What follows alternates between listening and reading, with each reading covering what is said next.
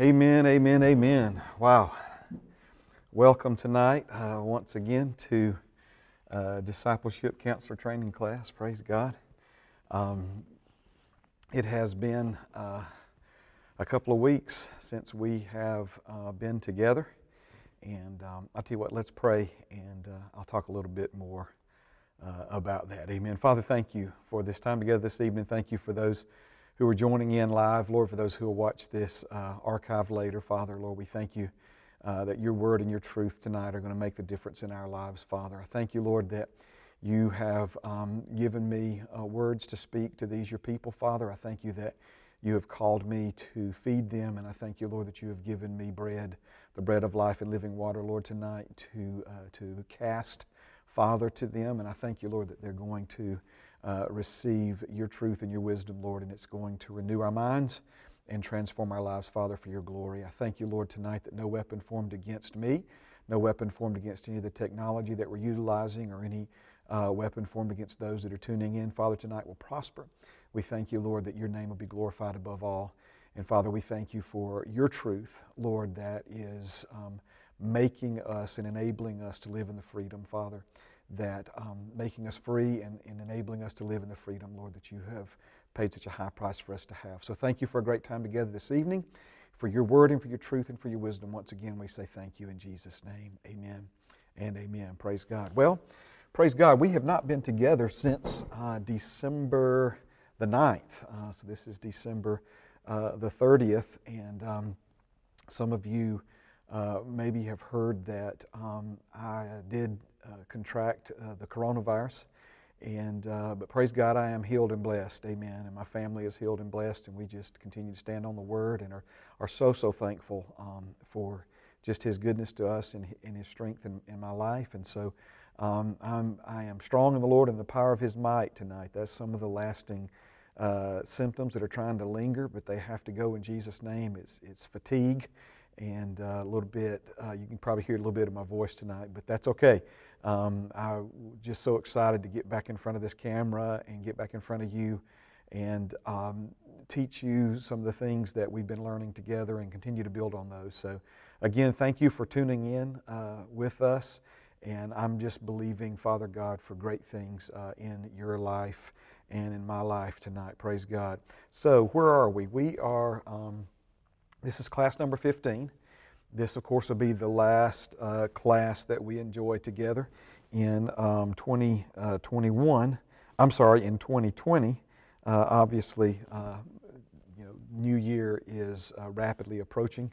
And um, you'll also notice the subtitle of tonight's class What is Man, Part 3? What is Man, Part 3? Praise God. So, um, we have been uh, answering what we call the three questions these are three very important life questions. We said that um, the, the first question uh, that we're answering is the question, What is man? Question number two, um, who am I? Let me, I'll tell you what, let me just put the slide up here. It makes a little, little more sense. Praise God. So, three questions. Why am I? But if you'll, if you'll notice, I've put that number three. Uh, then the second question, who am I? And then the, the first question, what am I? So, what am I corresponds with uh, origin, who am I corresponds with identity, and why am I corresponds with our purpose. And we said that you'll never know why you are until you know who you are, and you'll never know who you are until you know what you are. And that's why, uh, if you're watching this by video, this is why we have uh, this slide configured this way. Um, not because we're trying to get, uh, you know, cute with the numbers, but uh, they build upon one another. Now, a lot of times we talk about understanding our purpose. This is, you know, such a critical part to living our best life. And this is what a lot of people go after but, but remain confused by because you'll never, once again, know why you are till you know who you are, and you never know who you are until you know what you are. In Psalm, the eighth chapter, and I'll put this on the screen for us, um, the psalmist asked the question, What is man that you're mindful of him, the Son of Man that you visit him? You've made him a little lower than the angels. And we said that word means Elohim uh, two classes ago. I'm not going to go into an elaborate explanation. and you have crowned him with glory and honor. So, again, what is man? Answering this question correctly is critically important because it provides the foundation for the next two questions, two, the next two life questions Who am I? Why am I? I believe a failure to understand and embrace the truth concerning what you are will make it impossible to ever fully know who you are and why you are. And of course, if uh, you were with us uh, two weeks ago when we uh, had class uh, number 14, I guess it was, then you know that I'm uh, trying to rush through some review to bring us um, up to speed. So I believe, again, one of the devil's main strategies against us is what I call the trivialization of man the trivialization of man. Satan has tried your entire life to trivialize you, to make you feel less than, believe less than. Um, it's no coincidence that so many people on planet Earth struggle with things like self image, self esteem, self worth, self condemnation. These are uh, things that are in the devil's wheelhouse. Um, he's constantly trying to diminish uh, you and diminish the opinion that you have um, of uh, yourself. Uh, quickly, let me put uh, Romans 12, uh, and we'll begin at verse number 3. Uh, here, the Word of God says, For I say through the grace given to me to everyone who is among you, not to think of himself more highly than he ought to think, but to think soberly as God has dealt to each one a measure of faith. For as we have many members in one body, but all the members do not have the same function, so we, being many, are one body in Christ and individually members of one another.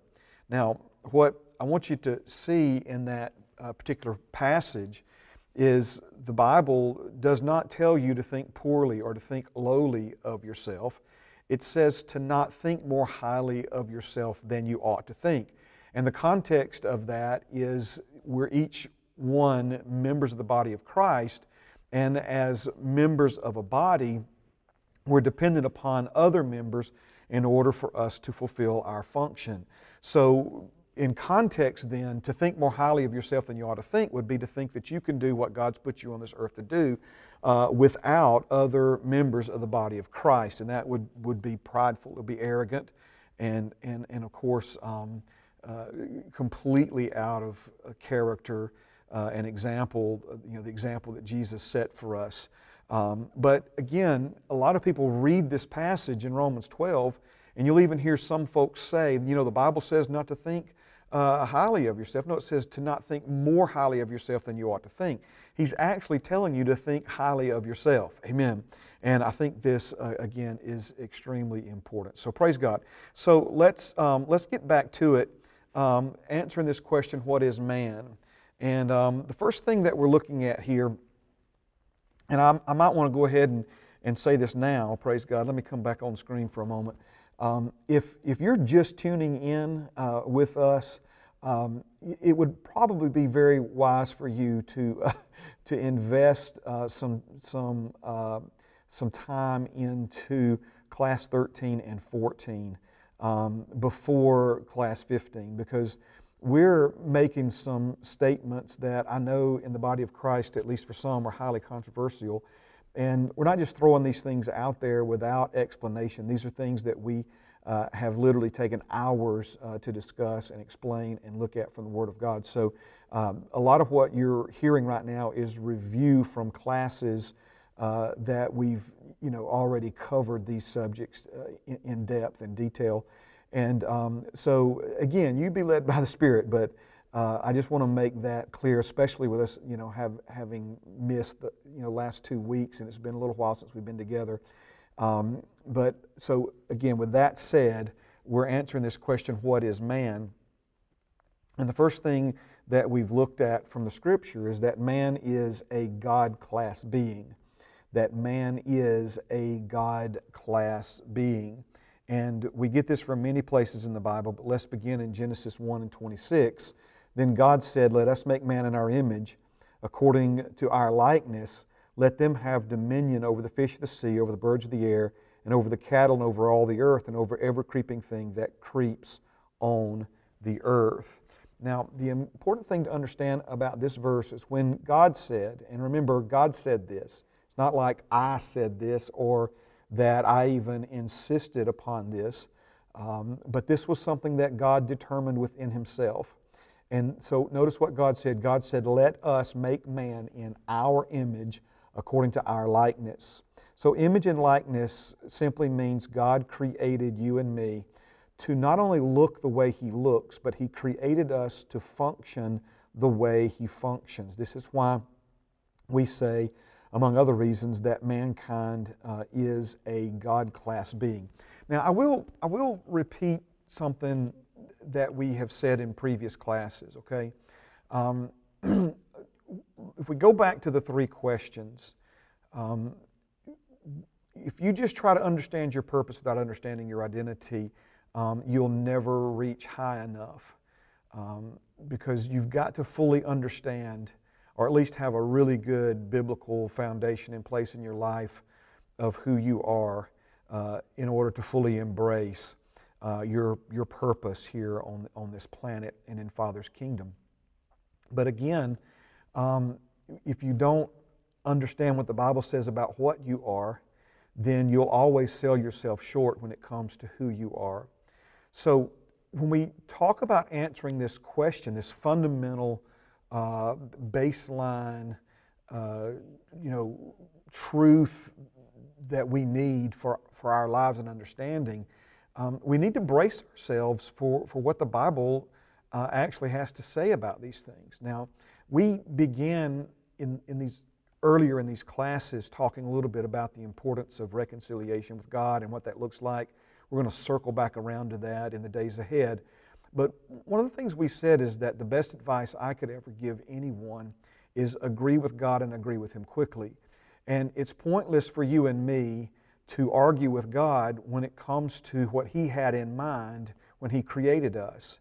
Um, a lot of times the verse is used in, in, in different applications, but remember, the Bible says that the clay uh, has no right to say to the potter, Why have you made me like this? And a lot of times we hear that used in the context, again, of, of, of some self condemnation, woe is me, poor, pitiful me kind of, of a sermon.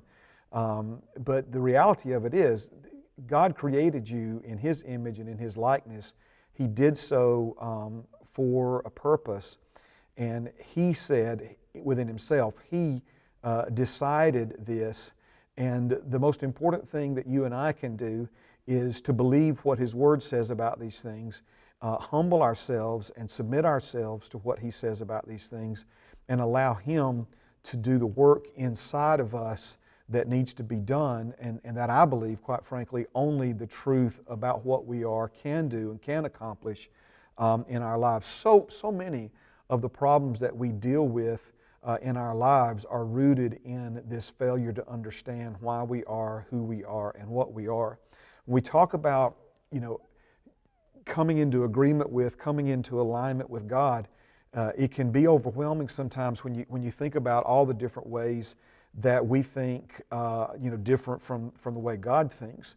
But if, if we'll go to these very basic and, and fundamental life questions, and, and begin with you know, bringing ourselves into alignment with God and His Word uh, on these basics, uh, you'll be amazed at how many of the other peripheral things in our lives uh, will also be brought into alignment um, as uh, we do that. Now, let me put another verse up on the screen Genesis 2 um, 18, 19, and, uh, and then we'll look at 20 also. It says, And the Lord God said, It's not good that man should be alone. I'll make him a helper comparable to him. Out of the ground, the Lord God formed every beast of the field, every bird of the air, brought them to Adam to see what he would call them. And whatever called each living creature, that was its name. And Adam gave names to all cattle, to the birds of the air, and to every beast of the field. But for Adam, there was not found a helper comparable to him. Now, this verse obviously is talking about when Eve was was created.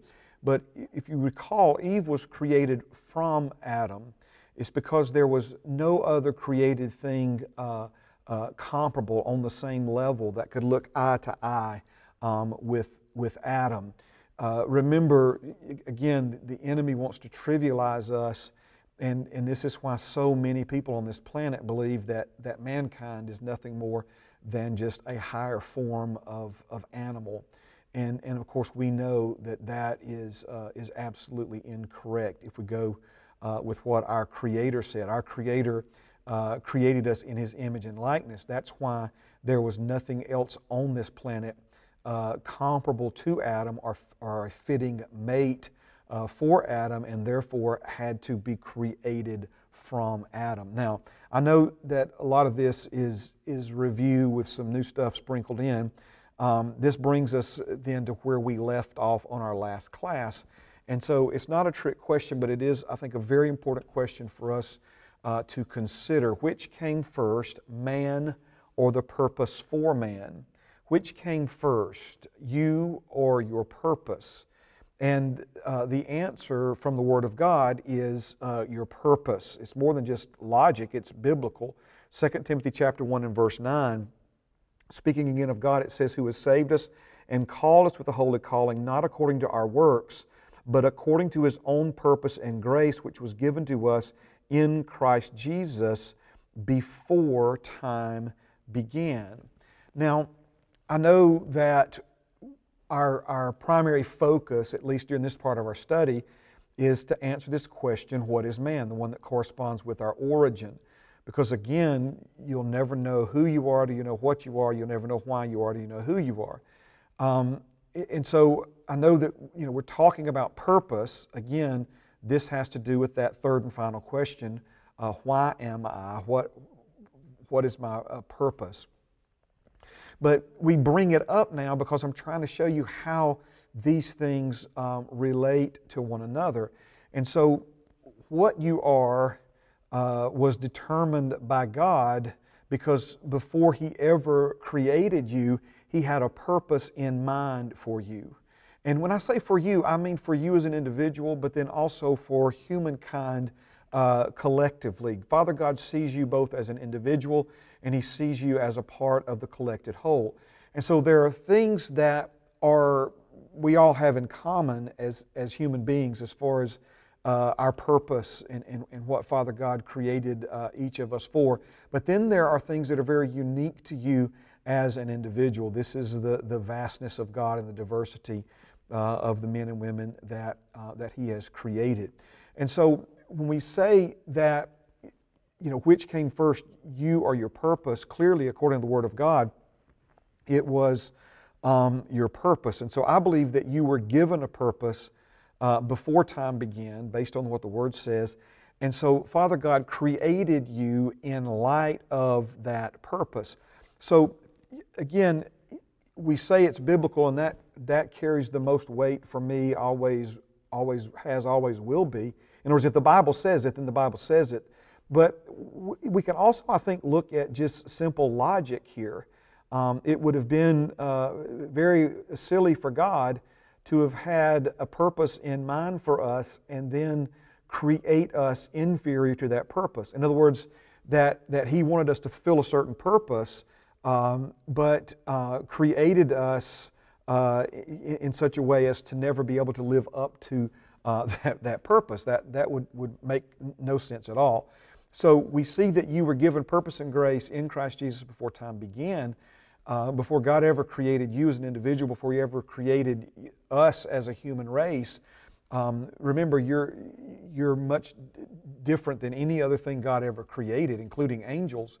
Um, he created you uh, with a purpose in mind. So this is a, just adds more emphasis to, to this point that we're making. You know that what you are uh, supports um, who and, uh, and why uh, you are. So um, let me say that a, a, couple of different ways, okay? What you are and who you are serve to support and make possible why you are. Now, this is one of my favorite quotes. This is something the Lord gave me uh, some time ago. Um, your number one purpose and highest calling in life is fellowship with God. All other purposes are not only secondary to this purpose, they are dependent upon it. Okay, one more time. Your number one purpose and highest calling in life is fellowship with God. So, I know, again, just to remind you, we're, we're trying to focus primarily on what is uh, man, what am I, okay? But I'm trying to make that point by helping you see that your Father had a purpose for you in mind before He created you and created you in light of that purpose. And the number one purpose for which you and I were created is to be able to fellowship with God, uh, to be able to have relationship with Him, uh, to literally, and we'll look at this in the scriptures, to literally become one with Him. Amen. And so He created us, made us what we are, made us who we are, so that ultimately that kind of relationship and fellowship uh, with Him would be possible. So, are there other purposes for which we were created? Yes, okay. Um, but those purposes are secondary to the primary purpose, fellowship with God. But also, we see that fellowship with God is so important that, that not only are the other purposes for which we were created second to that purpose, they're dependent upon it. What does that mean? That means you can never fulfill the purpose for which you were created uh, apart from uh, having fellowship with God. Uh, you're a gifted person. Father God gave you gifts and abilities and talents. Um, and, and you know those talents are as varied as the, as the people who are listening to this broadcast right now. Um, but you'll never be able to fulfill, ultimately fulfill the giftings, the, the callings, the abilities, the talents uh, that, that you possess um, if, if you separate yourself from your Creator. Um, we said, I think, in the very first class that um, discipleship is important because um, it has to do with this, you know, our daily walk with God. And we said that all effective ministry, all effective ministry proceeds forth from our walk with God. Paul talked about his life in, in, in those two different ways um, his, his course, his walk with God, and, and the ministry to which you know, he was called and given. And, and Paul understood that uh, all effective ministry was dependent upon his daily walk with God. Or we could say it another way all effective ministry uh, is dependent upon your fellowship with God. Um, if ministry involves making Him known, then uh, knowing Him obviously is, is very important how can you make him known if you don't know him? And so the more you know him and the closer you walk with him, the more effective you're going to be in all the other purposes for which you were created. So, one more time, I know I may be belaboring this point. Your number one purpose, come on now, your number one purpose, I'm talking about why you were created. The number one reason for which you were created and your highest calling in life is fellowship with God. Um, I, I have often said of raising my children, and the Lord spoke to me uh, many years ago when my children were very young that I would never have a more important assignment uh, in life than, uh, than raising my two children.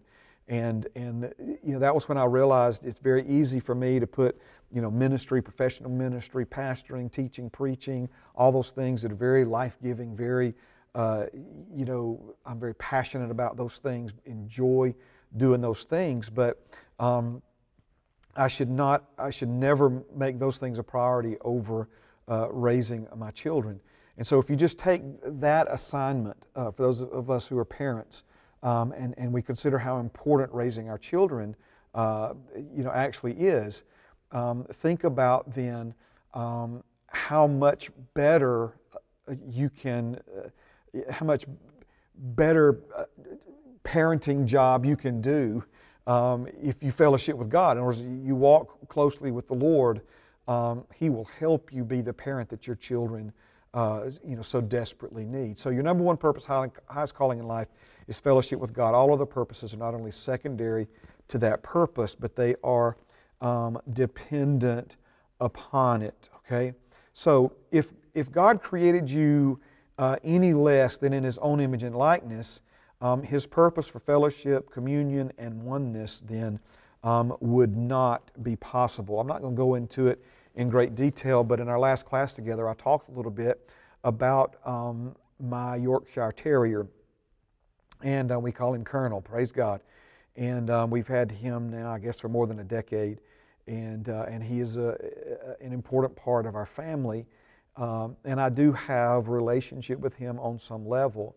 But because we are not um, uh, uh, compatible and comparable, um, then the compatibility is limited by the lack of comparability. So this just a couple of different ways of saying it that we haven't said it yet, okay? And I'm going to put this up on the screen.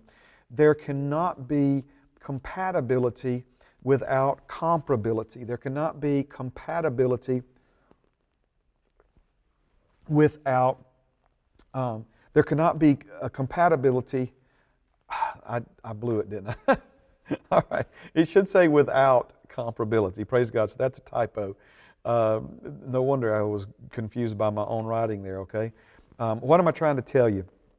Um, com- compatibility is dependent upon uh, comparability. And so the more comparable two things are, the more compatible um, they can be uh, ultimately with um, one another. So Father God chose to create you. And so this, you know, again, I'm trying to help you see, you know, when we say that, what is man? And the first thing we come out of the gates, man's a God class being. And, and I know some folks almost gasp at that and think it's, you know, being blasphemous or, or what have you. Um, I'm trying to help you see why it's important for us to embrace this and to understand this. And so, Father God chose to create you comparable to Him so you could be compatible with Him. Amen. So, comparable to Him so you could be compatible with Him. Comparable to Him so you could be compatible with Him. Comparable to Him so you could be compatible with Him, right? So, you were created by God. Let's, let's talk about just a, a few more things and, and these are things that, again, we will circle back around to um, at a later date. But I'm just talking about, um, you know, the purpose, in some glimpse into the purpose that, you know, what God had in mind, uh, the purposes that He had in mind for us to fulfill. Uh, and and, and th- so, you know, that being a factor in uh, Him creating us the way that He created us. So let's go through a couple of these, all right? How about this? This is, again, purpose, but, but we're looking at purpose to understand origin. You were created by God to bear His image in this created realm. You were created by God to bear His image in this created realm. This is why Father God said no graven images. He did not want uh, to be represented in statues of wood or iron or stone because he's not a wooden or an iron or, or a stone God. He is a living, breathing God, and he does not desire for his image to be bore in something inanimate. He wants his image to be borne in uh, something that is living and breathing. And he created you in his image and in his likeness so that you could bear his image in this created realm, so that you could literally be a reflection of him. How about this? You were created by God to rule and reign over all the works of His hands. You were created by God to rule and reign over all the works of His hands. This is, this is a, a, a, a very high calling. This is a, a, a very high purpose. And uh, again, this, since God had this purpose in mind for you and me, He created us with the ability um, to fulfill that.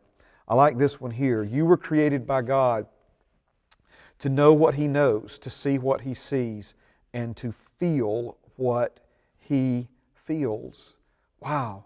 You were created by God to know what He knows, to see what He sees, and to feel what He feels. The Bible talks about the same joy that is in Jesus being in you, the same peace that's in the heart of God tonight um, you being able to have that same kind of peace, the peace of God that passes all understanding in your heart and in your life. This means what God made you uh, involves the ability, the circuitry, if you will, the hardwiring, if you will, um, to, to know what He knows, to see what He sees, to feel what He feels. You were created by God to have close, intimate fellowship and union with Him, to love Him and be loved by Him, to converse with Him, to talk with Him, to share your life with Him, and for Him to share His life with you. You were created by God to be one with Him. All of these things, again, go to that third and final question why am I? What is my purpose? And, and I, again, I bring these purposes up now because these were the things that God had in mind when He decided to make you and me what He decided to make us a God class being. Praise God. Now, God is a relational God, and, and I want to spend some time tonight um, d- developing this. Uh, and, and I know that we're, we're, we've mentioned this, I guess, two or three times already. Uh, we're, we're, we're answering the question, what is man? But to give you this glimpse into who God is and, and what it was that He had in mind for you and me when He created us to better help us understand the idea of, of, of being a God class being, being uh, created in the image and likeness of God, um, comparable to Him so that we could be compatible with Him. And so when we talk about God, and you know, there's things here that you'll never understand unless you understand them by faith, and the Holy Spirit is going to help us tonight. But when we talk about God, God is a relational God. The Holy Trinity, Father God, um, uh, Jesus, God's Son, and then God the Holy Spirit. Um, the Holy Trinity is an eternal community. And you were created by God, excuse me, in the image and likeness of God to be brought into this holy community. One more time. You were created by God in the image and likeness of God to be brought into this holy community. Now, amen. So, do you see why we're not pets and we're not just fans and we follow in the example set by our elder brother Jesus um, and we do serve God, but we are not slaves. The Bible says, Jesus said it in John the 8th chapter, that a slave does not abide in the Father's house, but a son, a son abides in the Father's house forever that we are the offspring of God, that we are the sons and daughters of God, and that we are members of His family. Amen. We are members of His family. Um, we are welcome into the throne room of God. Ephesians 2 says that we are seated together with Jesus in the heavenly places. Amen. I'm trying to help you see, praise God. You, you, you may have never considered these things. Um, years and years ago, my brother just made a simple statement. I think he was singing a special, uh, it was a church that we were attending, and asked him maybe to sing and play his trumpet during the offertory or something like that. And before he sang, he just simply made just a, a casual comment um, that, that, we are, that we are the children of God, that we're the sons and daughters of God. And, um, and there was a particular family in the church that just became so, they went to the pastor about it. How could he say such a thing that is so wrong? You know, and, and again, it's, it's, it's very clear that this is who we are. This is very clear uh, that this was the purpose for, for which God created us. He created us to be His sons and daughters. He created us because He wanted us to be a part of His family. He didn't just create you because He was looking for a servant or a slave uh, being um, to do His bidding. Um, he created you so that He could bring you into um, the eternal community that is the Godhead. Now, with that said, let's, let's break down um, some of these things tonight, okay? Uh, community, uh, simply defined, uh, it's, is a group of people existing together. So when we say that God is a relational God and that the Holy Trinity is an eternal community, God the Father, God the Son, and God the Holy Spirit, they have always existed um, together.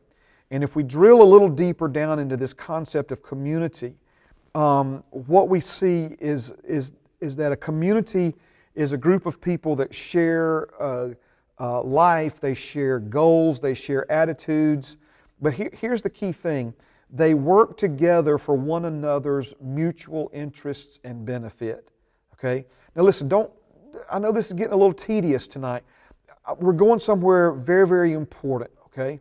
Um, and I want you to go there with me, all right? So, so bring yourself to attention, bring your heart to attention, and, and let, let's not zone out on this, okay? The, these are things the devil's tried your whole life to prevent you from ever knowing or understanding. And, and I'm here to tell you tonight, I'm here to tell you what the Word says, I'm here to tell you the truth that'll make a tremendous uh, difference and impact uh, in, in, in your life, okay? So when we talk about the Holy Trinity, once again, as an eternal community, all right? Uh, this, remember, eternal means without beginning and without ending. They've always been and they always will be, okay? But they exist for one another's mutual interests and benefit, okay? This is God the Father, God the Son, and God the Holy Spirit. So there's another word that's, that's we've already used it a time or two tonight, and it's connected with community, and that's this word communion.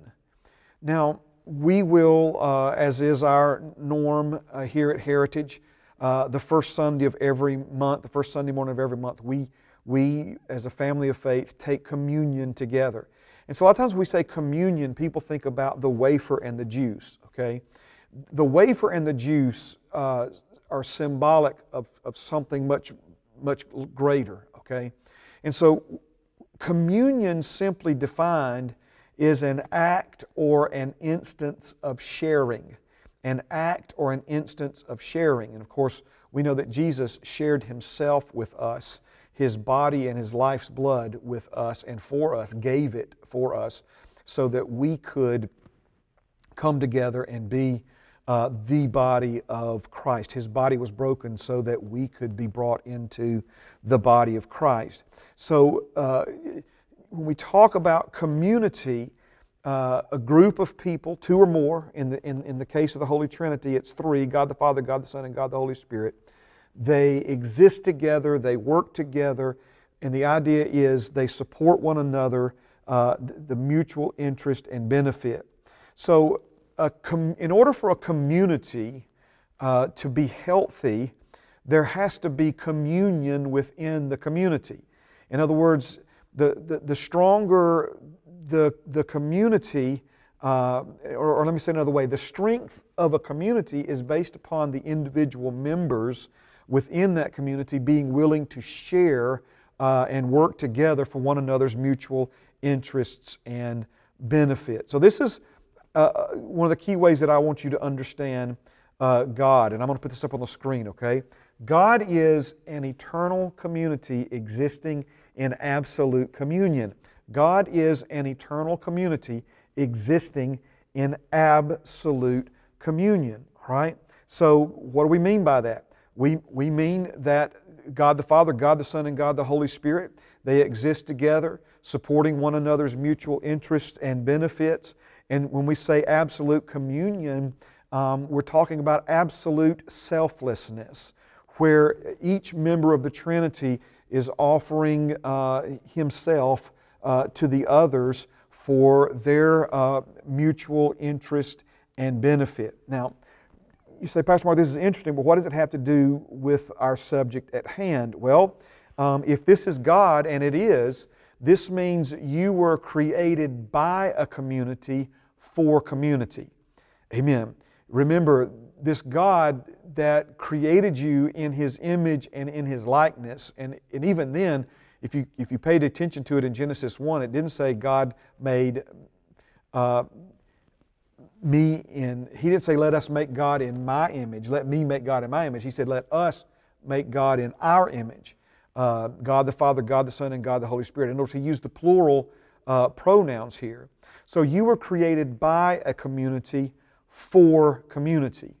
You were created by an eternal community that exists in absolute communion.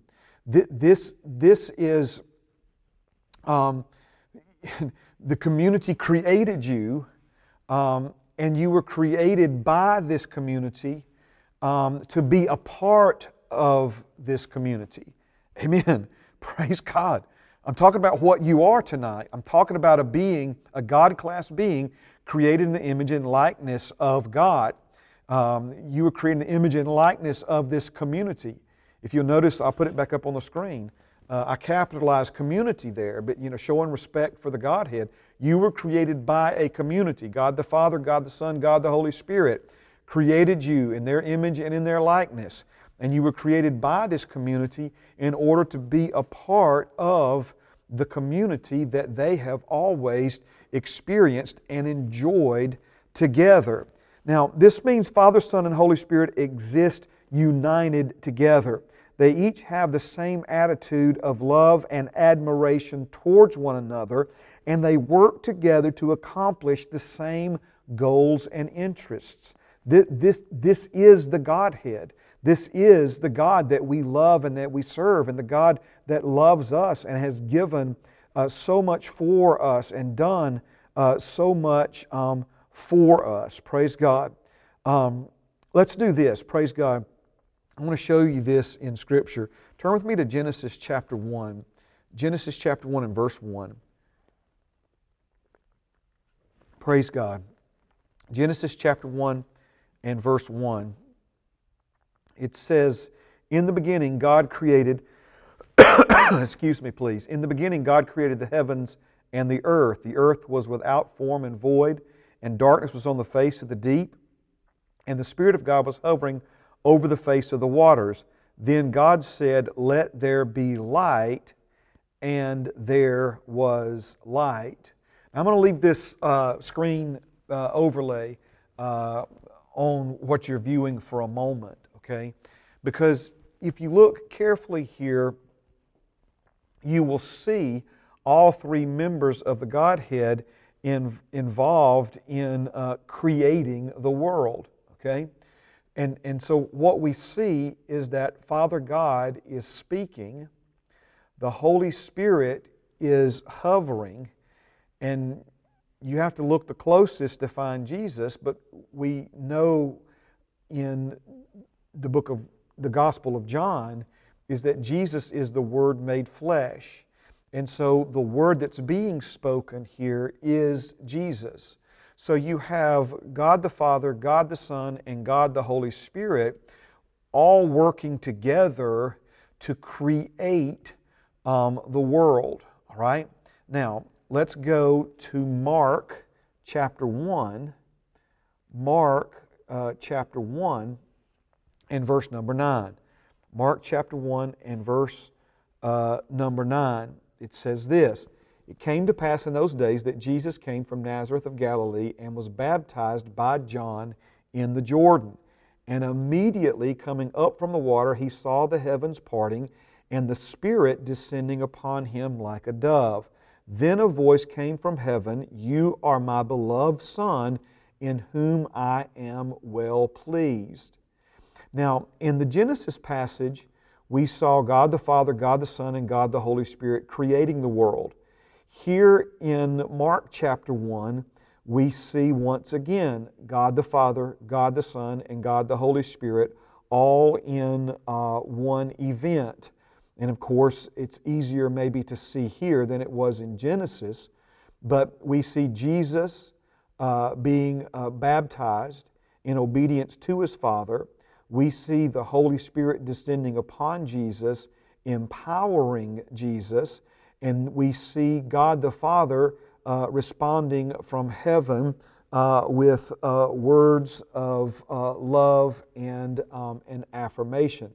And so you'll see also that uh, the similarity here um, with the Holy Spirit, uh, the Bible says he hovered. Um, that word literally means flutter in Genesis. And we see him like a dove now hovering or fluttering and uh, landing upon uh, G- Jesus here uh, in this uh, baptismal um, event. So there are three parties active in the creation of the world God, God's Spirit, and God's Word. Um, then we see the same three parties present at Jesus' baptism the Father, who is the voice, the Son, who is the Word, and the Spirit once again fluttering or hovering like a dove.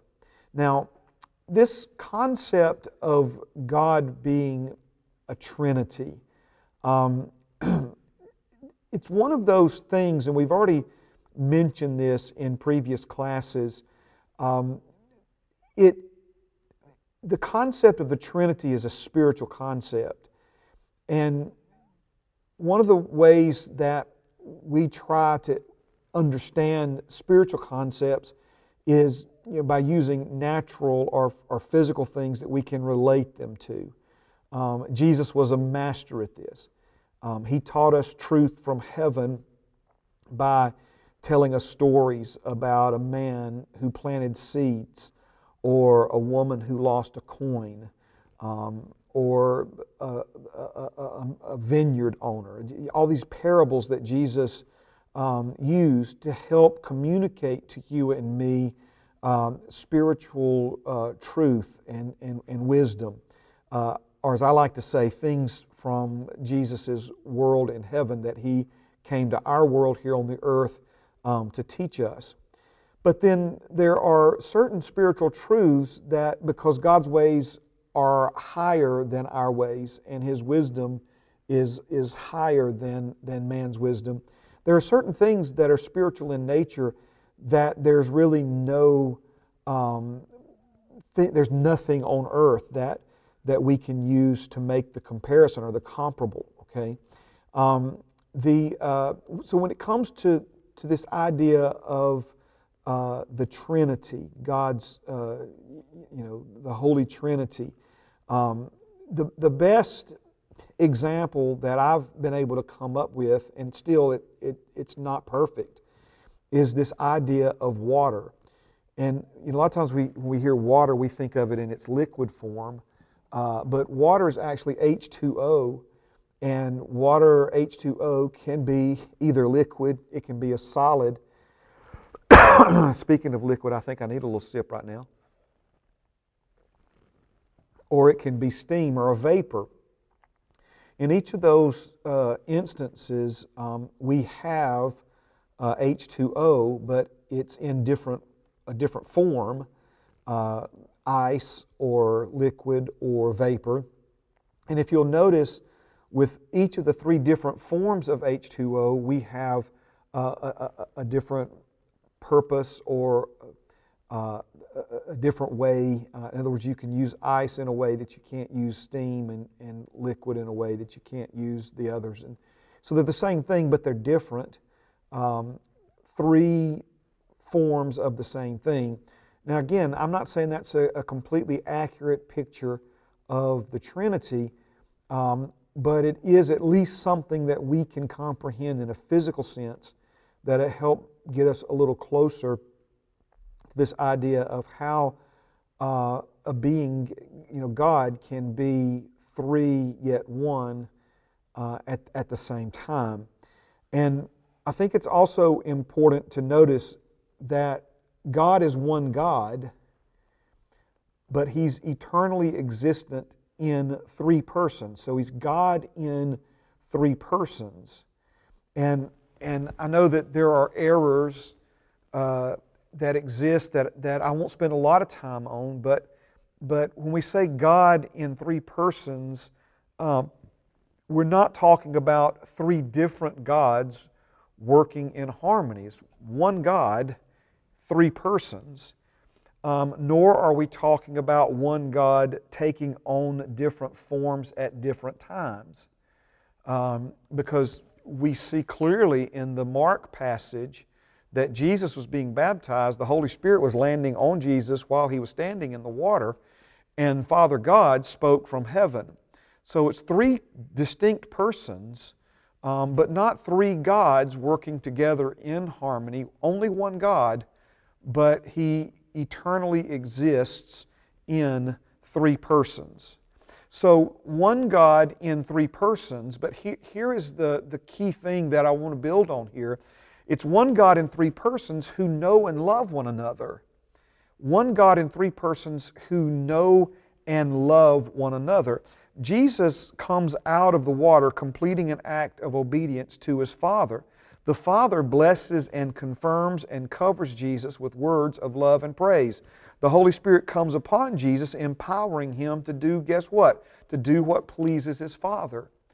You, you can look a little deeper into this as well if you pay attention to Jesus in the four Gospels.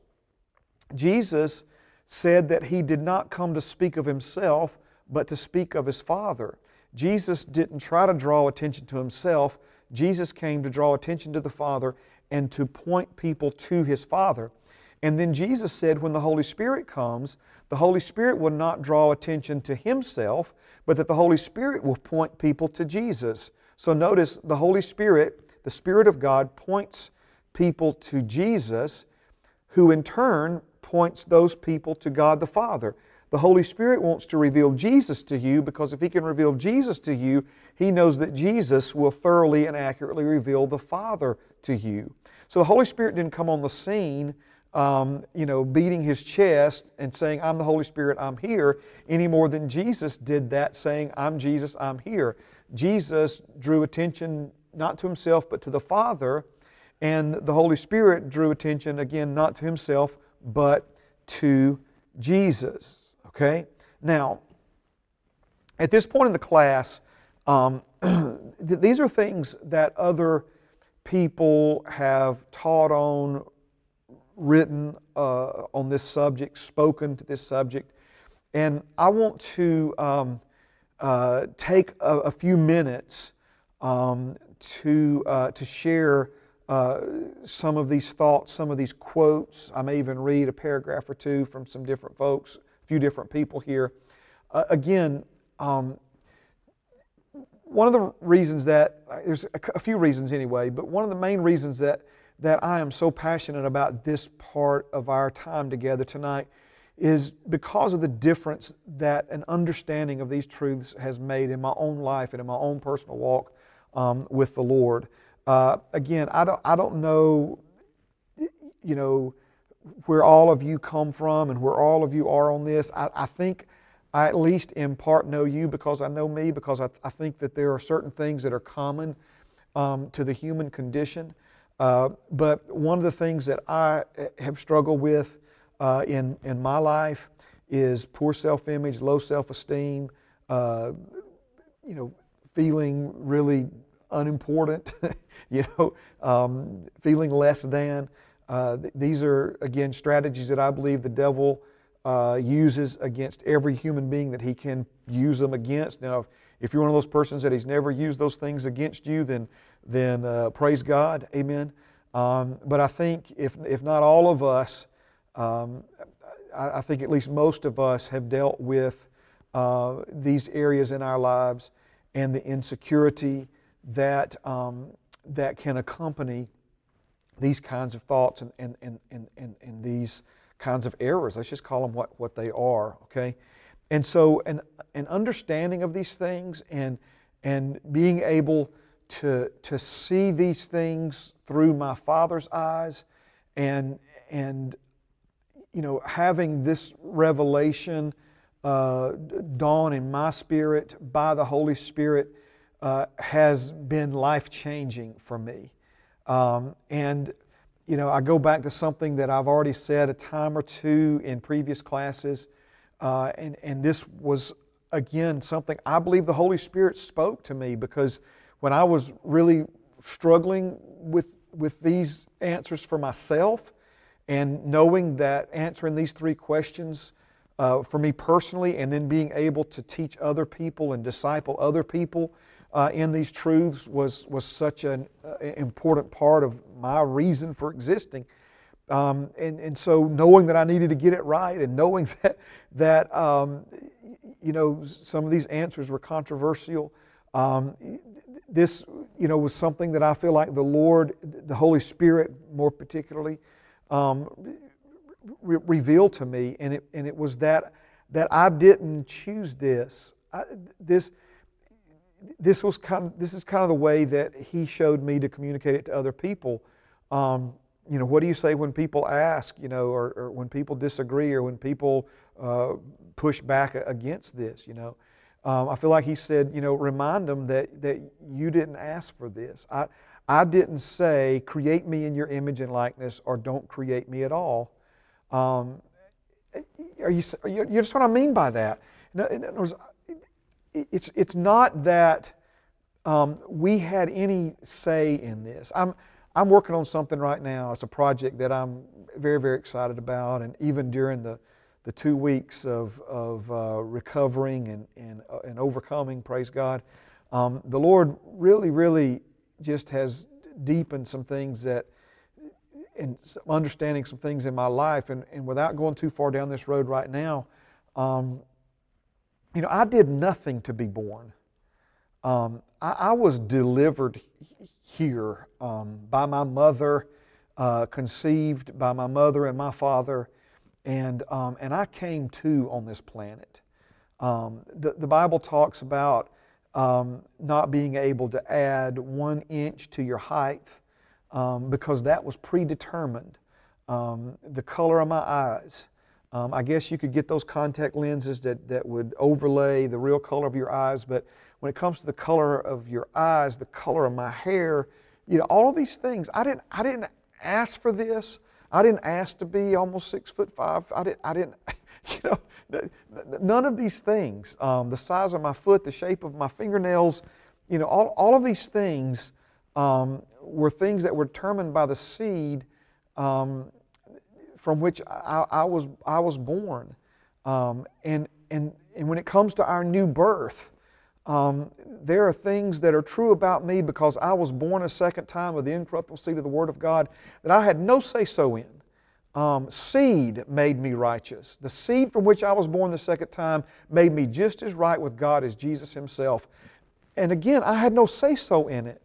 I did absolutely nothing to be born physically, and I did absolutely nothing to be born a second time of the Spirit other than, other than using the faith that my Father God gave me and, and, and the gift of me being able to hear His gospel message and the gift of His Holy Spirit enabling me um, so I take zero credit for it whatsoever. Obviously, I made the choice, but, but He enabled me to make that choice. He gave me the faith to choose Him with.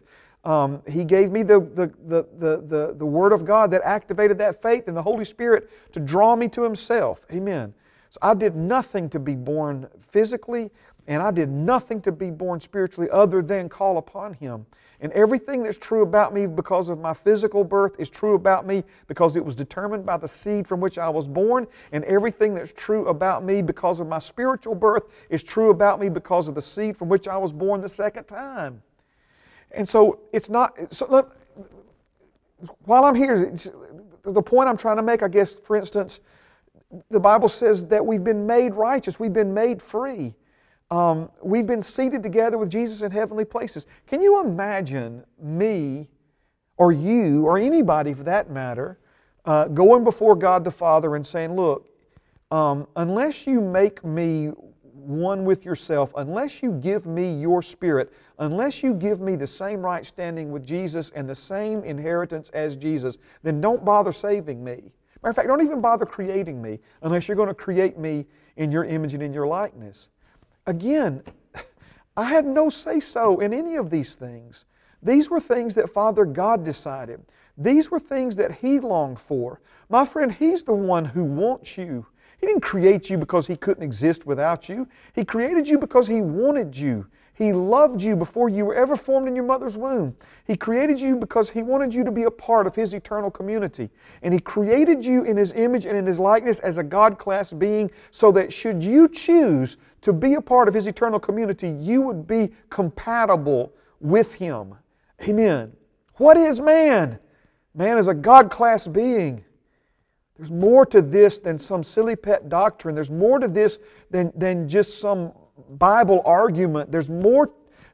Please feel me tonight. Please hear what I'm, I'm trying to say to you tonight. This, I'm not carrying any denomination's doctrinal water bucket. I'm, I'm not here because you know somebody in headquarters, uh, uh, you know, some physical headquarters told me to teach these things. The King has told me to teach you these things and to, and, to, and to share these things and these truths with you because these things were in his heart before Adam ever breathed oxygen in this atmosphere, before the first human being ever, ever was created in the image and likeness of God. These things were in the heart of the Godhead God the Father, God the Son, and God the Holy Spirit for you and for me. Praise God. Praise God. So, again, people say, man, that, that's, that's so prideful. No, no, no, no. See, if, if you think this is prideful, you, you're, you're not doing it right. Um, this is to submit to this, to embrace this, to pick up this ball of truth and run with it. It's the most humbling thing. It's, the, it's I mean, it's, it's, it's where you empty yourself of yourself and you embrace who He says you are, what He says you are, and why He says He created you. So let's go back to Jesus comes out of the water, um, completing an act of obedience to His Father.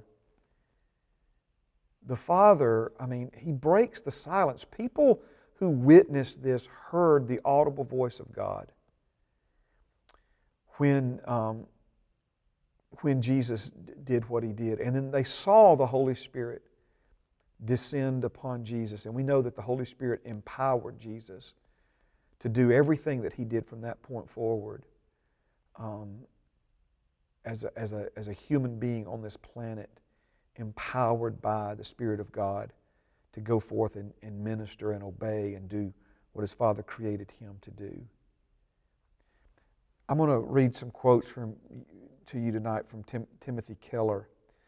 Um, and this is one of the things that he has to say about this in relationship to um, this uh, account of Jesus uh, and his baptism and the Father uh, doing what he did and, and, and this experience. He says that this is what's been happening in the interior life of the Trinity from all eternity. Mark, and speaking of the Gospel of Mark, is giving us a glimpse into the very heart of reality, the meaning of life, the essence of the universe. Wow. Wow, wow, wow. I want to, um, I've got uh, some notes here, and uh, I'm going to, uh, I'm going to share some of this. Um, with you tonight. Um, uh, many of you are familiar with C.S. Lewis, and um, C.S. Lewis had a lot to say on uh, this particular subject. And um, so I want to read uh, a little bit tonight to you uh, from him uh, on this, all right? Uh, Christians believe that the living, dynamic activity of love has been going on in God forever and has created everything else. And that, by the way, is perhaps the most important difference between Christianity and all other religions. That in Christianity, God is not a static thing, not even a purpose, but a dynamic, pulsating activity, a life, almost a kind of drama. Almost, if you will not think me irreverent, a kind of dance. And now, what does it all matter? It matters more than anything else in the world. The whole dance or drama or pattern of this three personal life is to be played out in each one of us. Or putting it the other way around, each one of us has got to enter that pattern, take his place in that dance. There is no other way to the happiness for which we were made. Think about what he's saying there. Now, let me, and some of the comments that I'm going to read uh, will, will, will reference this, but I want to I want to plant this thought in your mind before I go any further. The glimpse of the Godhead that we receive at Jesus' baptism is not just a, um, what, what's the word I'm looking for here? In other words, this is a true characterization of the what did um, uh, C.S. Lewis say the three personal life. And in, in other words, this kind of affection being expressed, this kind of uh, uh, preferring one another that's, that's being expressed, Jesus obeying the Father, the Holy Spirit empowering Jesus, um, the Father blessing and confirming Jesus' act of obedience. Okay, um, th- this is a, a beautiful uh, depiction of, of who God is and, and, and what, when I say God, I mean the Godhead God the Father, God the Son, and God the Holy Spirit. Um, this, this glimpse into uh, the way they function, the way they operate. And, and what is so important about understanding this is that this is the God who created you and me. Remember, in their image, in their likeness. In other words, he's saying that this is a glimpse into the God who created you and me, but it's also a glimpse in, in, into why he created us the way he created us, what we are, but it's also a glimpse into how we can experience um, life as God intended us uh, to experience it. All right. Um, next passage I want to read to you is from uh, theologian Cornelius Plantinga. Okay? And he notes the Bible says the Father, the Son, and the Spirit glorify one another. The persons within God exalt each other, commune with each other, and defer to one another. Each divine person harbors the others at the center of his being. In constant movement of overture and acceptance, each person envelops and encircles the others. God's interior life, therefore, overflows with regard for others. All right, so let me just kind of give you a little glimpse into this. All right, um, Cornelius Plantinga uh, influenced C.S. Lewis, who in turn influenced Timothy Keller, and then all three of these folks um, have uh, had influence on, on me uh, and my understanding of these things.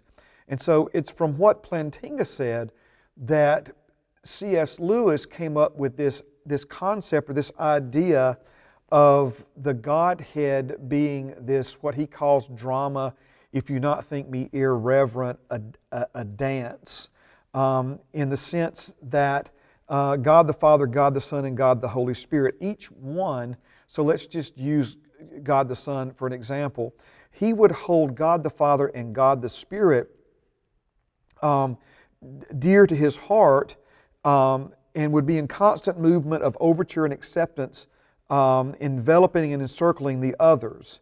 Um, so God's interior life, therefore, overflows with regard for others. Let me, can I, simp- I want to simplify that for you for just a moment, okay? God is others minded. God is others minded. Now, th- this is really important because we live in a fallen world, and God's enemy, Satan, is the God, lowercase g o d, according to the Bible, of this world. And many people, the Bible says, the whole world is, it has, has, you know, is being influenced by the deception of God's enemy. And, and so, among other things, what we see is that we, we live in a world where people are, are more focused on themselves they're not, people for the most part are not others minded. They're, they're self centered, they're self focused. They're more interested in, in, you know, me, myself, and I. What's in it for me? Um, what can I get out of this? Is this worth my time? If I if I do this for you, what are you going to do for me? You owe me one, right? And we just go on and on and on. It, it's, it's become so commonplace that we really have to pause and think for just a moment. There is not, and this may be a simple way of saying it, there's not a selfish bone uh, in any member uh, of the Trinity. Um, there's not a selfish molecule uh, in, in any one of them. Um, God and the individual persons of God are others minded. They're not focused on themselves. They're not interested in what they can get for themselves. They're interested in what they can give to and what they can do for someone else. Now, let me go back to uh, a quote, uh, this time from Timothy Keller. he says, The Father, the Son, and the Spirit are each centering on the others, adoring and serving them. And because the Father, Son, and Spirit are giving glorifying love to one another, God is infinitely, profoundly happy. Think about this. If you find somebody you adore, someone for whom you would do anything, and you discover that this person feels the same way about you, does that feel good? Timothy Keller says it's sublime. That's what God has been enjoying for all eternity. The Father, the Son, and the Spirit are pouring love and joy and adoration into the other, each one serving the other. They are infinitely seeking one another's glory, and so God is infinitely happy. And if it's true that this world has been created by this triune God, then ultimate reality is, as C.S. Lewis and Cornelius Plantinga derived, it ultimately is a dance. Okay?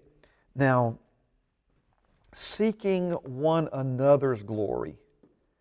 Man, look at how Jesus played this out. And, and, and you know, he found himself surrounded by so many uh, religious leaders, and, and, and it, clearly they said that they, that they you know, were seeking their own glory. And Jesus said, He clearly said, He said, I'm not here to, I'm not seeking my glory. I'm here to glorify my Father, right? And, and you know, there's so many ways that we could apply this to our own life.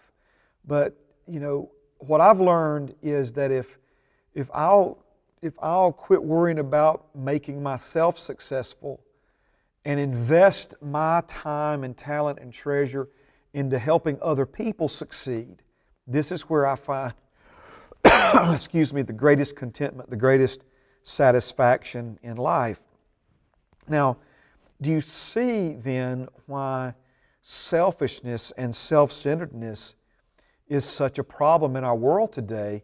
Because it's the opposite of, of how God created all of these things um, to function. Um, Lewis calls the Trinity a dance because they each center upon, and he uses the expression, they orbit around the others. Okay? Anybody ever said to you, maybe when you were younger, the world doesn't revolve around you? Okay? Well, see, again, we're constantly uh, because of our flesh and because of this fallen world in which we live, we're not careful, we're constantly trying to put ourselves at the middle of everything so that we can get what we want. And not just get what we want, but get it first. Get it before anybody else. Get to the front of the line and, and make sure we have the, the not just what we want, but our pick of, of what we want. And so selfishness takes you out of the plan and, and, the, and the reality that, that God exists in and puts you in a counterproductive, opposing reality. Selfishness puts you at the center and demands that everything revolve or orbit around you. God, on the other hand, is a dance because they each center upon and orbit around the others. Now, in one of Timothy Keller's books, and I need to write that down so I can mention it for those who might be interested in it. I don't recall right now. But in one of his books, he takes that, and, and it was so simple to me, but it, it, it just, I think, really helped drive this home. He, he says, Imagine 10 people on a stage, and each one demanding the others dance around them. So we just came through. Uh, Christmas season, and I've, I've never been. I'm really not into this sort of thing, but um, I saw an advertisement for the Nutcracker, um, a ballet, a Christmas ballet, and obviously, in you know, we talk about ballet and ballerinas. Um, what makes it so beautiful is that they dance around one another. So imagine for a moment 10 ballerinas on a stage and nobody dancing because each one insisted that the other nine dance around them. Okay?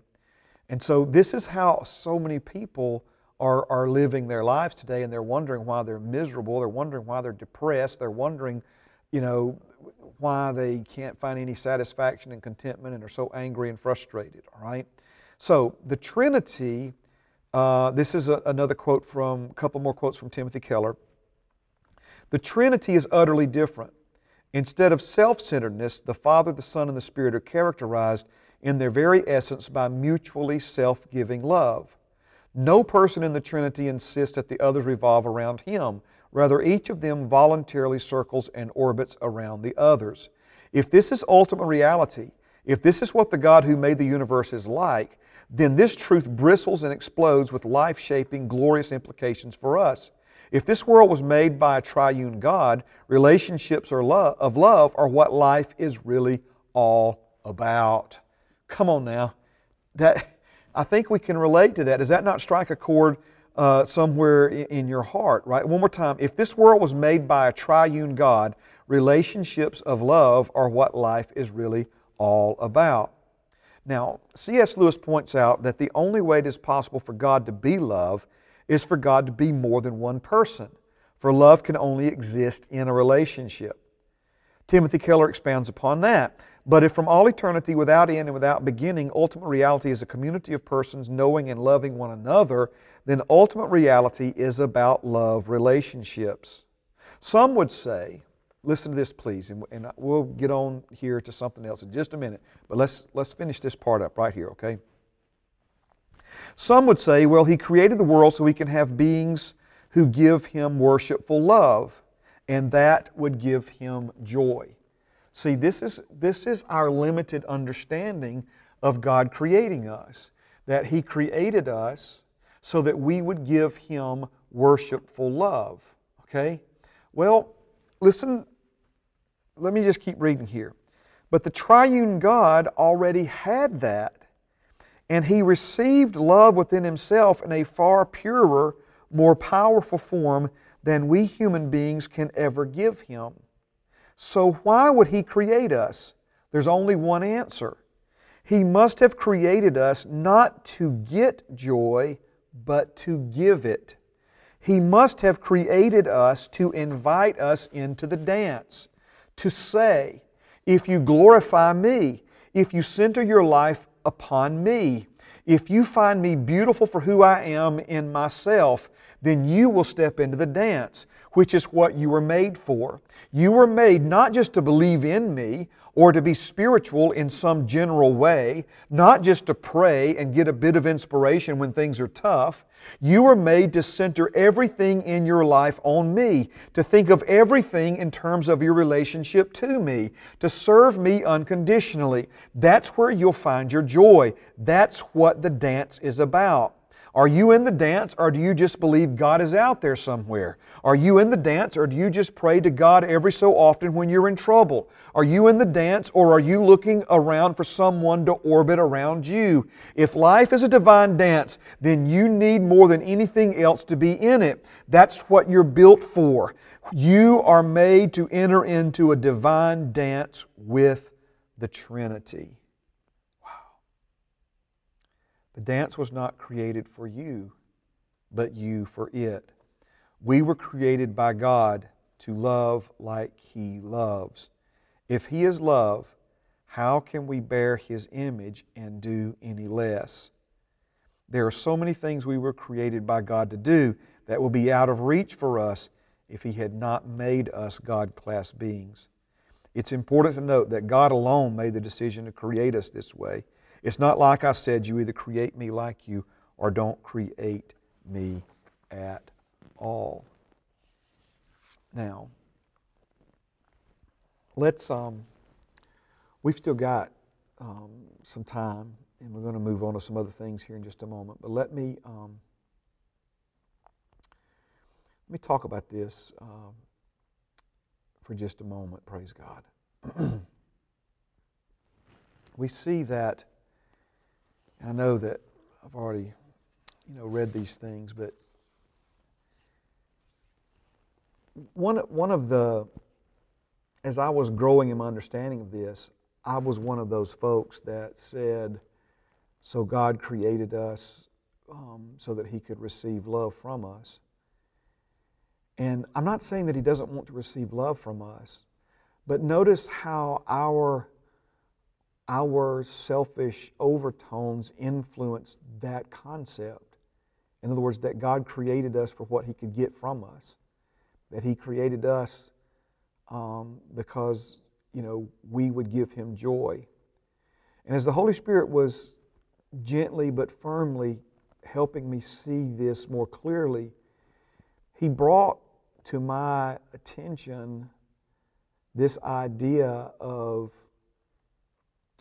the amount of joy that Father receives from human beings compared to the amount of grief he receives from human beings. And if you start looking at it that way, then you'll understand that um, Father did not create us as a race of people in His image and likeness because of the joy that, that we would and the love that we would uh, give to Him because clearly He knew that we would rebel. He knew when He created us with the free will that, that many of us would choose to rebel against Him and do our own thing. Um, you, you can't just take the good and, and ignore the bad, right? I wish I could tell you in my own life that all I've ever done is give Father glorifying love, but that would be far from the truth. Um, let me say it another way, okay? His, his commitment to me has been much greater than my commitment to Him. His sacrifice for me has been much greater than my sacrifice for Him. Whatever joy He's received from my life up until this point, um, I'm not sure it's, it's greater than the amount of, of, of grief and, and uh, frustration that I could potentially um, give to Him.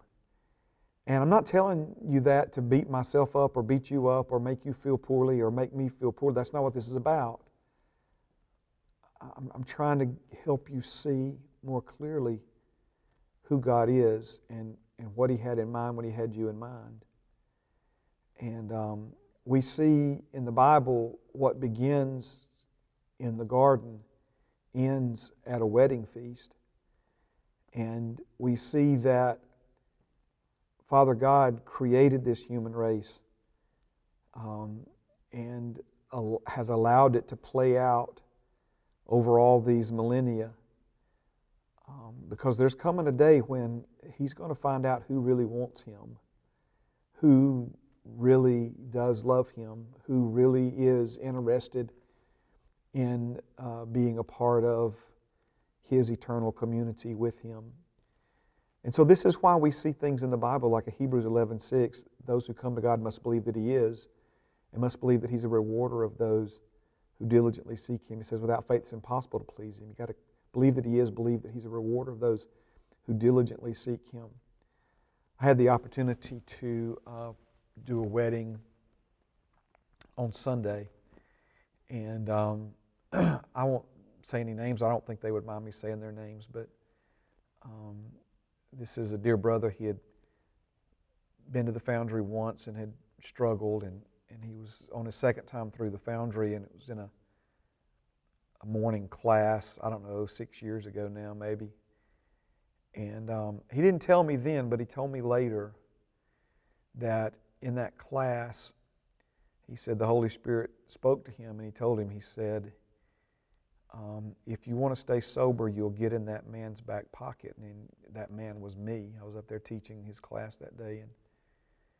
And, and um, so our brother, he graduated the foundry, became a part of Heritage for um, many years. He's recently uh, moved to another state. The Lord opened up a job for him there. And, and um, we stay in touch and are thankful for that connection. And um, in the process of time, the, the Lord blessed him with a car, blessed him with a home, blessed him with a better job, and then a better job, and now even a better job than, than that one. And, but this whole time, he's, he's growing and developing in the things of God. And one of the things that he desired was a, was a wife. And um, Lord restored his son to him, and, and it's just a, it's a beautiful story. I mean, I've had a front row seat, uh, you know, for now for, for many years. And um, we were talking after the wedding on Sunday, um, just about the different events in his life and reminiscing over those things. And, and just, it, it came on me so strongly to encourage uh, my brother and his new bride because and listen there are many other people i could be talking about tonight uh, other than them okay but what has made such a difference in their in their lives is that they chose to give God place.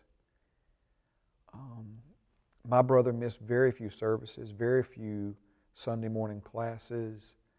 Um, I don't know how many times he went through these classes. He's probably somewhere watching it right now. Um, he made the things of God a priority in his life. He chose to put the things of God and to seek God and to seek Him diligently and to go after Him and to treasure the, the wisdom of God, the Word of God, the family of God, the body of Christ.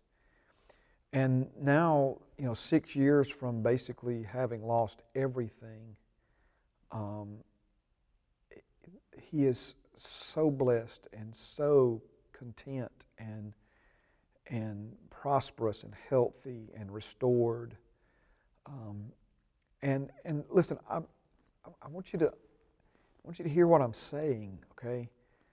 Because I wish I could tell you that every person that I've had a chance to be a pastor to and, and to be a friend to or a coach or a mentor to over the years has excelled this way, but, but they haven't. And it's not because God plays favorites. It, it's, it, it's back to are you looking for somebody to orbit around you? Are you, are you wanting a relationship with God on your terms? You see, that's, that's where so many people are. Um, they want, and I say this so many times, but it's so true. They want God's help, but they don't really want God.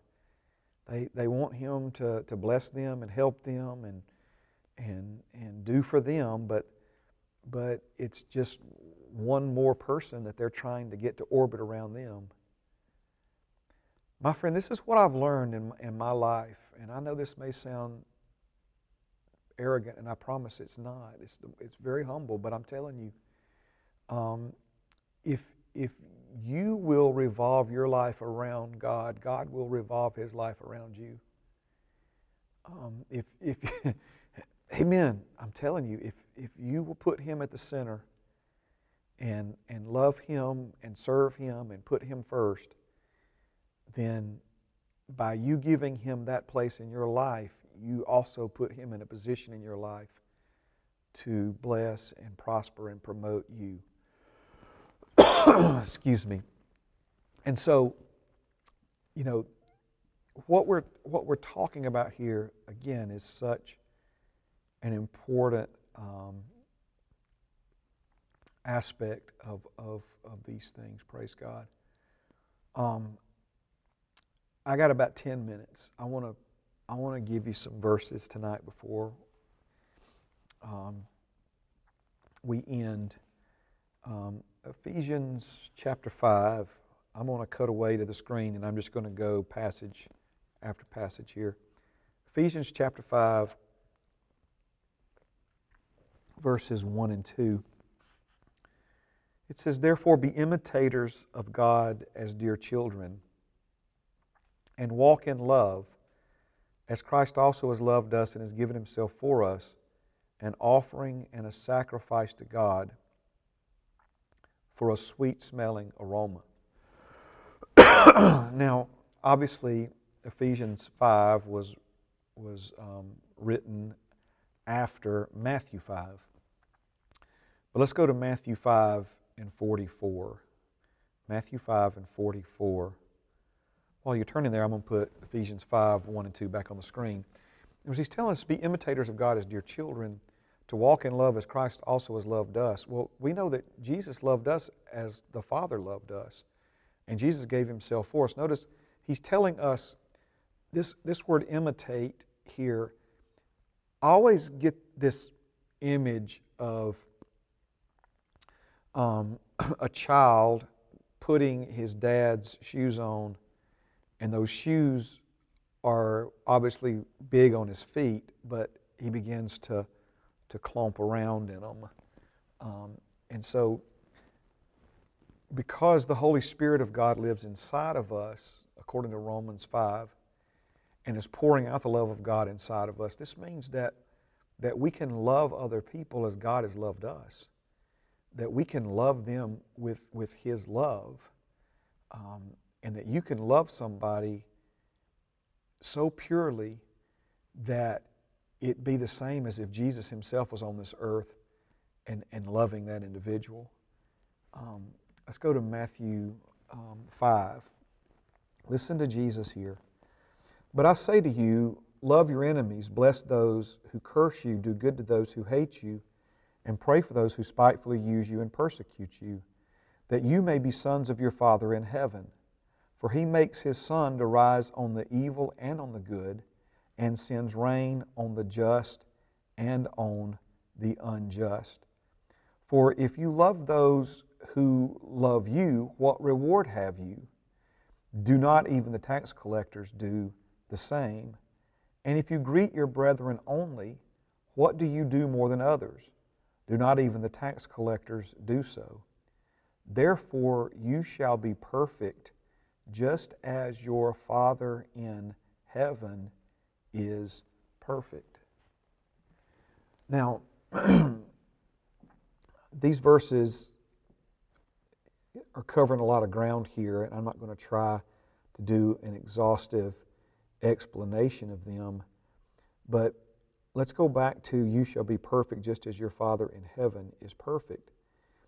What he's instructing us on here, Jesus is instructing us on here, is to love the way his Father loves, to love the way God loves.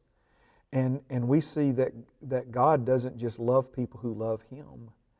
God doesn't just do good to people who do good to him. That he makes his sun to rise on the evil and on the good. He sends rain on the just and on the unjust. And so he's saying that we can um, rise up. E- even when he talks about the tax collectors, and, and he says, if you only love those who love you, what reward uh, do you have? That, that even, in, so a tax collector in, in Jesus' day was someone who was pretty despised. Um, they were considered to be traitors of their own people. Um, they had a, a, a, again, without a, a long explanation, um, let's say the Roman government wanted to collect a certain amount from a family. Um, anything above that amount the tax collector uh, could, could collect, uh, he got to keep for himself. Um, and so not only were they considered traitors and, and, and uh, thought poorly of, uh, they, uh, you know, um, were considered to be crooks. And Jesus is saying, look, even a tax collector um, loves those who love them. Um, you know, back to that what's in it for me kind of mindset. Um, he's saying if we're going to love like Father loves, we can love as an act of our will. Um, Notice, um, and, I, and I love this in verse 45, that you may be sons of your Father in heaven. He's not saying that this is what you have to do to be born again. Our, our salvation is not based upon our works. Um, what I like to think of it this way have you ever heard the expression, a chip off the old block? In other words, he, he's talking about Father smiling because you're, you're down here loving people like He loves them. You're not just loving people who love you. You're not just doing good to people who can do something good for you in return. You're not just saying hello to people who say hello to, hello to you, but you're actually uh, taking the initiative uh, to speak to people who may not be friendly or who may be having a bad day.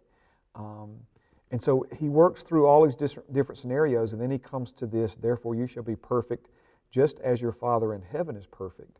Now, that word perfect there could be understood as mature or as complete. And so when he says perfect, just as your Father in heaven is perfect, he's talking about uh, a completeness. He, he's, he's talking about you um, fulfilling your purpose and your destiny as God's creation in the same way that Father God has fulfilled his purpose. Notice again this concept of, of orbiting around uh, and uh, focusing upon. All right, so let's go back now uh, to Ephesians, Ephesians chapter 1 and verse number uh, 22. Ephesians 1 and 22. I put it up on the screen. It says, And he put all things under his feet and gave him to be head over all things to the church, which is his body, the fullness of him who fills all in all. So in verse 22, um, the He is speaking of God the Father. And when it says, and He put all things under His feet, God the Father put all things under Jesus' feet. And He gave Jesus to be head over all things to the church, which is His body, the fullness of Him who fills all in all. I want to draw your attention to um, the comma at the end of verse number 22 when it says gave him to be head over all things to the church, the, the verse 22 is not the end of the sentence. It's a comma, and verse 23 begins with the phrase, which is his body. So I like to, and I'll put it on the screen, it says, the church which is his body. The church which is his body. Jesus is the head of the church. Jesus is the head, and we are his body. Now, there are those who uh, look at this and they say, well, it's just an analogy, it's, it, it's not real. Well, that's not what the Bible teaches. The Bible teaches that it is a literal relationship, that we are members of the body of Christ, that Jesus is the head. Uh, by the way, that word church there is the Greek word ecclesia, and it means the called out ones. So if you've been born again, you've been called out from the world. You were once darkness, but now you're a light in the Lord, uh, according to Ephesians 5 and 8. And so, um, as called out ones, as the church, um, we are in every way the body of Christ. Matter of fact, let me give you another passage in Ephesians 5 and 30. Um, he says it this way For we are members of his body, of his flesh, and of his bones, for we are members of his body, of his flesh, and of his bones. Let's go now to Acts 22, 7 and 8. Acts 22, 7 and 8. And I'll give you, uh, before we look at the verse, I'll give you a little background here. This is the Apostle Paul. Um, he was a Pharisee, originally went by the name of Saul um, who had an uh, encounter with the Lord Jesus Christ on his way to the city of Damascus. And he was on the way to Damascus with warrants to arrest uh, Christians, have them thrown into jail. Um, the, the Pharisee Saul believed that Christians were, um, uh, in other words, he was a Jew among Jews and he believed Christianity a threat to Judaism, that it was a false religion, and he made it his purpose in life to try to stomp it out. Um, he, for instance, held the, the coats and overcoats of the people who stoned Stephen, the first martyr, to death. But Saul has this encounter with the Lord Jesus on the road um, to Damascus, and pay attention to what was said um, I fell to the ground and heard a voice saying to me, Saul, Saul, why are you persecuting me? So I answered, Who are you, Lord? And he said to me, I am Jesus of Nazareth, whom you are persecuting. And I fell to the ground and heard a voice saying to me, Saul, Saul, why are you persecuting me? So I answered, Who are you, Lord? And he said to me, I am Jesus of Nazareth whom you are persecuting. First of all, I want you to notice that, um, that Saul had the correct answer Who are you, Lord? Right? and so, praise God, we know that Jesus identified himself. Now, why are we looking at this verse in light of the things that we've talked about tonight? Notice what Jesus said Saul, Saul, why are you persecuting me? I'm Jesus of Nazareth, whom you are persecuting. Well, ask yourself this question um, Who were the individuals that Saul was persecuting? He was persecuting members of the body of Christ. He was persecuting uh, men and women who had called upon the name of the Lord, had received uh, salvation, and were now members uh, of the church, the called out ones. So when Jesus confronted Saul on the road to Damascus, notice he didn't say, Why are you harassing my followers? Or why are you persecuting uh, my disciples? Or why uh, will you not leave people alone down at the local church and let them worship however they want to? Um, Jesus said, Saul, when you're persecuting uh, members of my body, you are indeed persecuting me. Why are you persecuting me? I am Jesus of Nazareth, whom you are persecuting. Praise God. All right. Um, let's do this. Praise God. Let's um, let's uh, pray, and um, I pray uh, tonight uh, that you have received uh, some wisdom and understanding. Uh, we've covered some pretty heavy things tonight, and I know that um, I'm passionate about these things, and I know that um, the Lord is passionate about these things, and He wants you to embrace them and receive uh, the benefit of these truths and, and His wisdom uh, in your life. So, amen. Let's pray. Father, thank you uh, for this time together this evening. Thank you, Lord, um, for all the people who are joining us online. Lord, receiving uh, from you tonight uh, understanding and wisdom. Father, I thank you tonight that you're helping us come to terms with what we are. You're helping us come to terms, Father, with the idea that you had a very important purpose for us, and what we are was determined according to and in light of that purpose. Father, that you made us comparable to you because you wanted us to be compatible with you. And I thank you, Father, tonight that we're not shrugging away from that.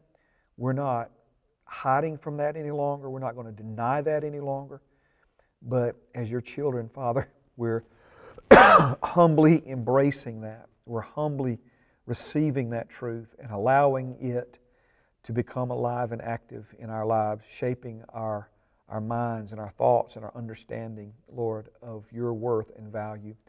Father, thank you that you didn't just create us to receive joy from us, but you created us because you wanted us to experience the joy of participating in an eternal community together with you.